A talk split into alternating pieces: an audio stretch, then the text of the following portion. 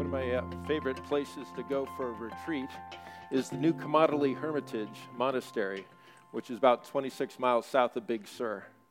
It, the drive is beautiful, the monastery is even more beautiful. It sits on a hillside with views that overlook the Pacific Ocean. It is a wonderfully sacred place. And the Lord has um, been in my life in significant times when I've gone there to pray and to ask Him uh, for direction and just to be in His presence. But it's actually not easy to get up to that monastery. There's this little paved road that is always in need of repair. It serpentines up the hill, and it's not uncommon if you go there to find a pothole or two or find cones that have blocked off a place where part of it has slipped down. It's particularly in this sad condition when it's been raining.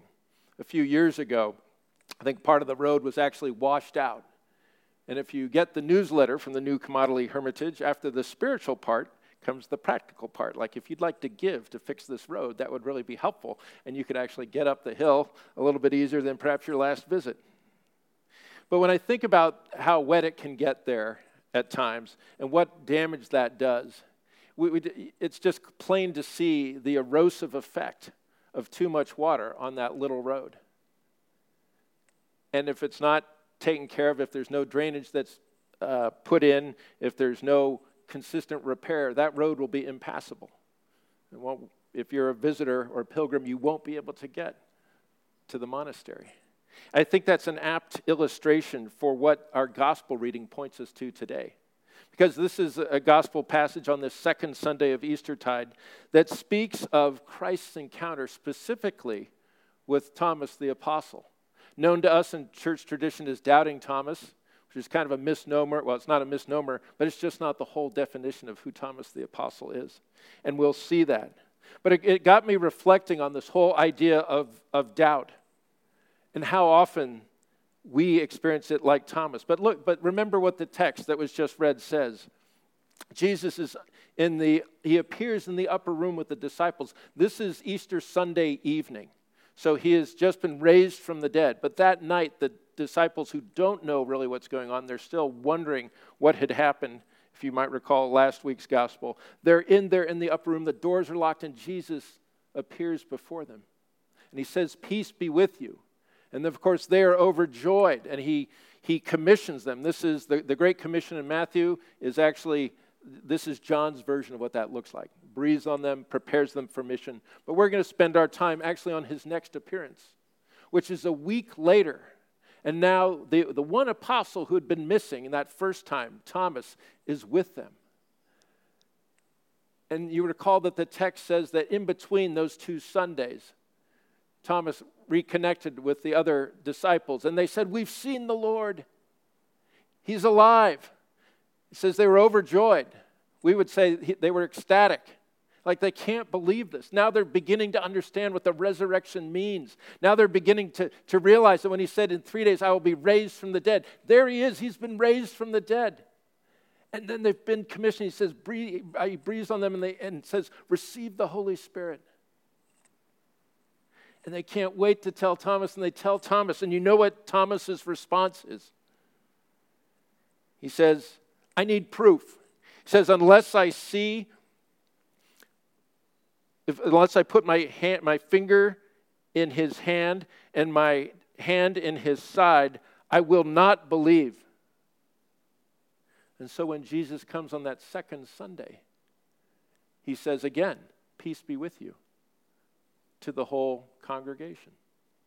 And then he turns and he addresses Thomas specifically. He says, Put your finger here in my hands. Reach out your hand and put it into my side. Stop doubting and believe. And the text doesn't tell us that Thomas did that. Rather, I think it tells us that he was cut to the quick. And suddenly, in the presence of the Lord, all doubt, all, all skepticism, all needs for proof disappear in a moment. And he says, My Lord and my God. As I said, I think sometimes Thomas gets a bad rap by being called Doubting Thomas. But this is intentional that the Lord is showing us something. He's showing us, and, and John includes it in his gospel for a lot of reasons, but the first reason is that we can identify with Thomas, can't we? There, there are times that we doubt. We may doubt, could be across the board. Some people don't start doubting, but they start doubt, eventually they might think, did the resurrection really happen? If you've done any kind of apologetics, you know there's a whole host of things about, well, was, you know, there's the swoon theory. Maybe he was not really killed on the cross. He just sort of fainted and they thought he was dead, so they lifted him up, uh, took him down, and then buried him, but then he revived. There's all kinds of things that are in the apologetic category that may creep into why is this really true? If you've studied any kind of theology, there's plenty of theologians who actually don't believe in the resurrection. But that doesn't stop them from writing about it or stop them from describing who Christ actually could be if he wasn't raised from the dead. So sometimes there are doubts that people have, sometimes doubts develop over time. If this actual sermon doesn't really kind of speak to you at this point, maybe you're like, I don't have any doubts. That would, that would be great. But make a note for people you might meet that have doubts then. Take some notes because in this time, Jesus is revealing himself to the disciples and thus to us through the scripture, his word, through the spirit, and through the sacrament. He is saying, I've been raised, he's showing that he's been raised from the dead. Jaroslav Pelikan, a good theologian professor, says if the resurrection is true, then nothing else matters course, he then said the opposite. If it's not true, then nothing else matters, referring to the church. But it is true, and so, so nothing else around us that we might be distracted by, focused on, or somehow has a greater priority in our life, that, that can't supersede the fact of this resurrection and what that means for us. But if we're honest, there's times where doubt is more common than we think, more frequent than we care to admit. It's hard to envision going through life without that. You know, some, what are the sources of times where we might experience that? Maybe it's not that, Lord, I, I don't doubt that you're raised from the dead, but I just wonder if all that power and that love and that purpose that, that I've heard about for my life is something that you are actually still working on.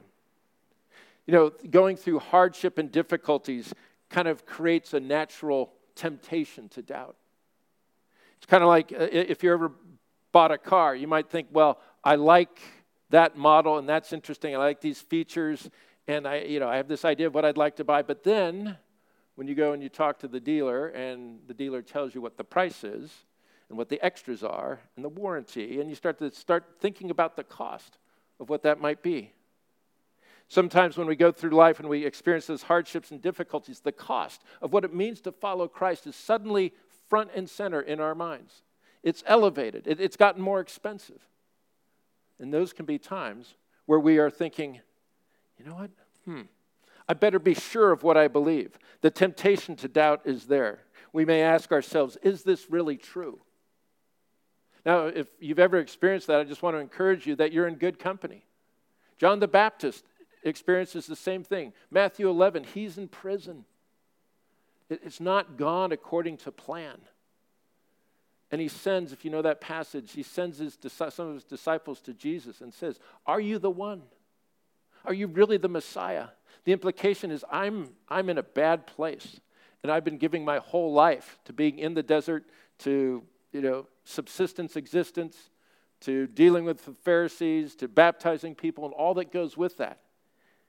And it's gotten tougher. And I need to know, are you the one? And Jesus says, Go back and tell John what? The blind see, the lame walk, the dead are raised. Sometimes when things get hard, we, we, we ask, as John does, is that, is that really you, Jesus? Are you really the one? Are you the Messiah? Sometimes we, we feel that we, we start doubting because, you know, we're, we're in the midst, in this time, there's so many competing worldviews of what it means to be a person or a non person or transhumanism, just in some of the casual conversations, there are all kinds of alternate views on who we are or who God is or what is spiritual.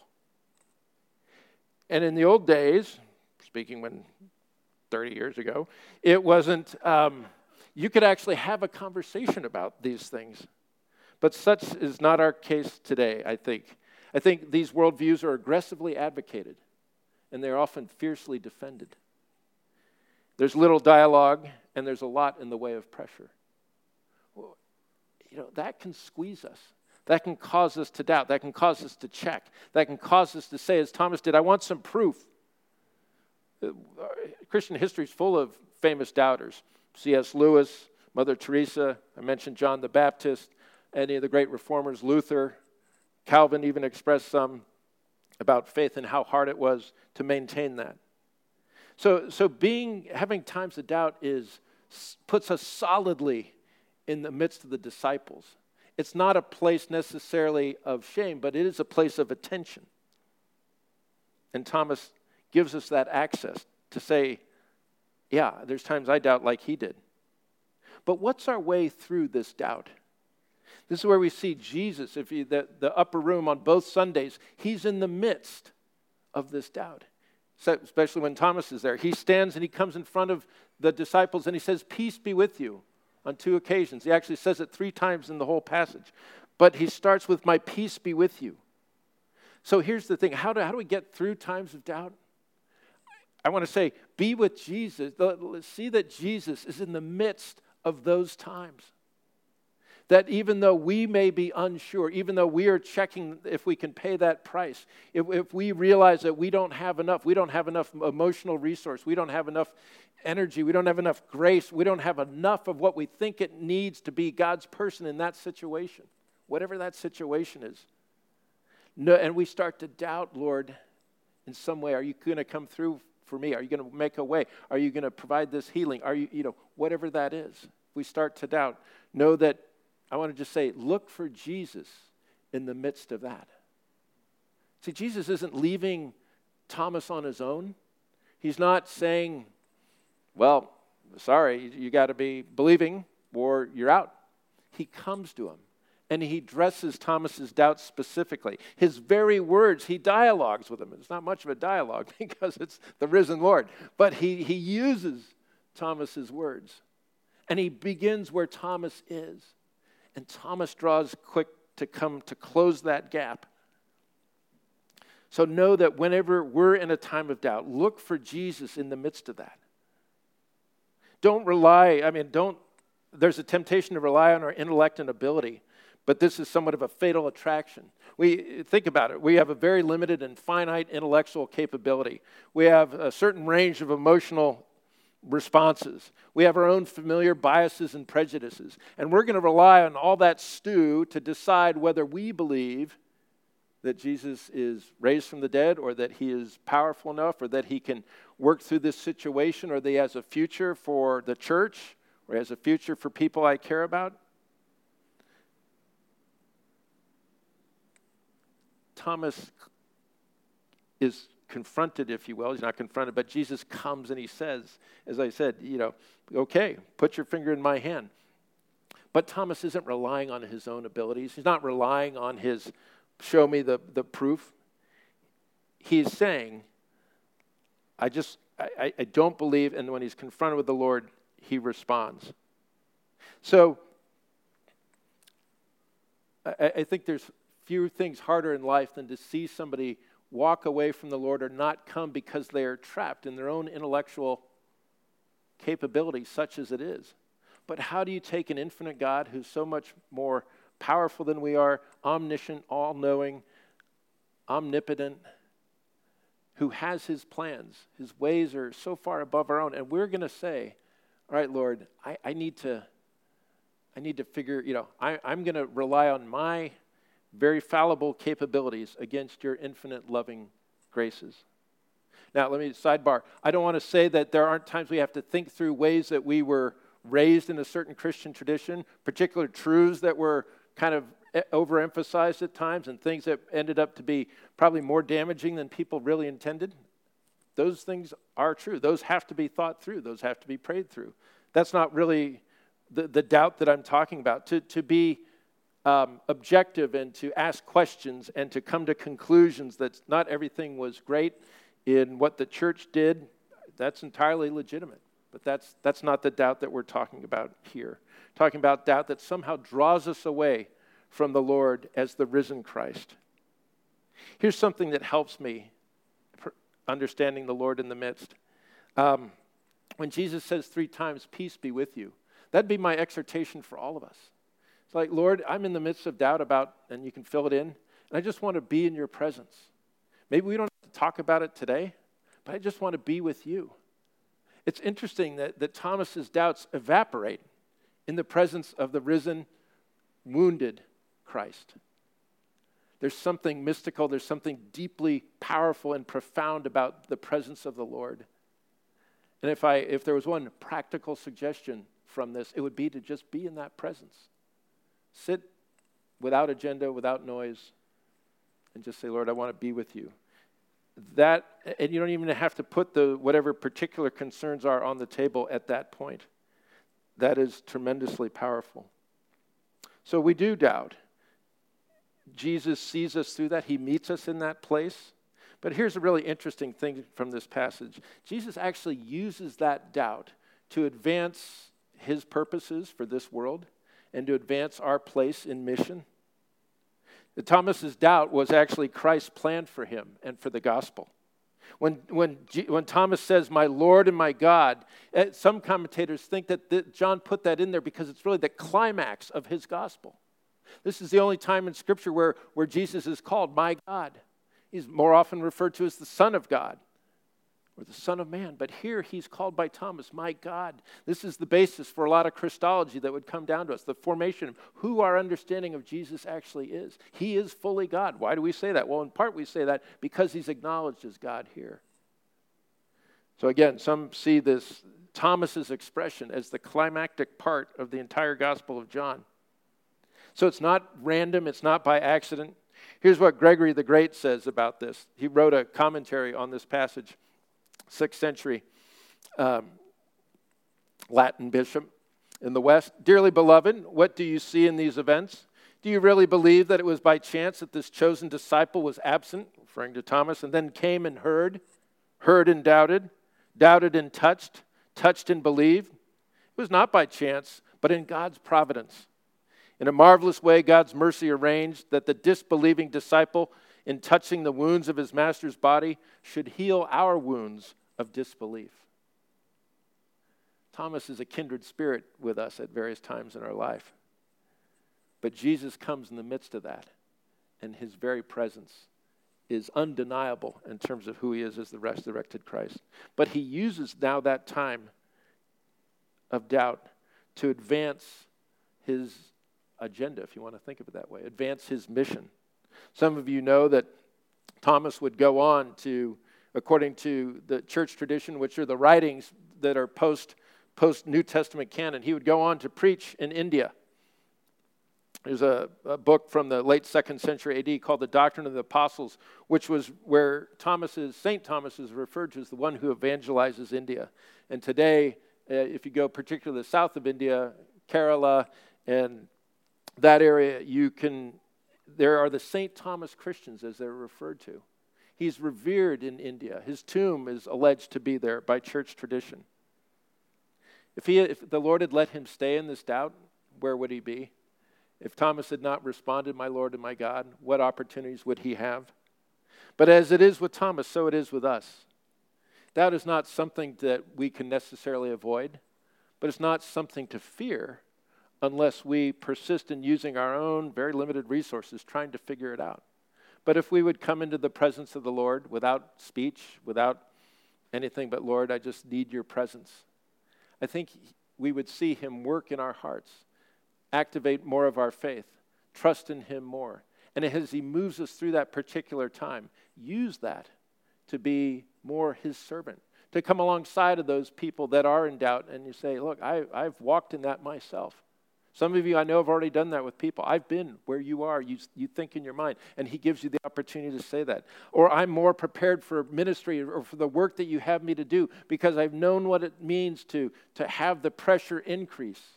And I know what it means to feel the doubt about whether you're really in this with me or not, Lord. But you got me through that, and this next thing that I'm facing, you will get me through as well.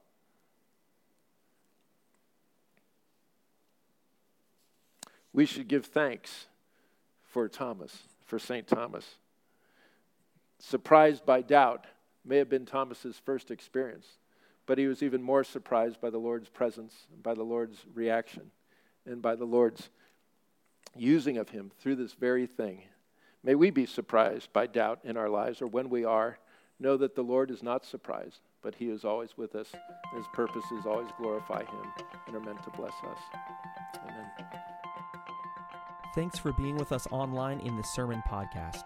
To find out more about Holy Trinity Silicon Valley, head to www.holytrinitysv.org.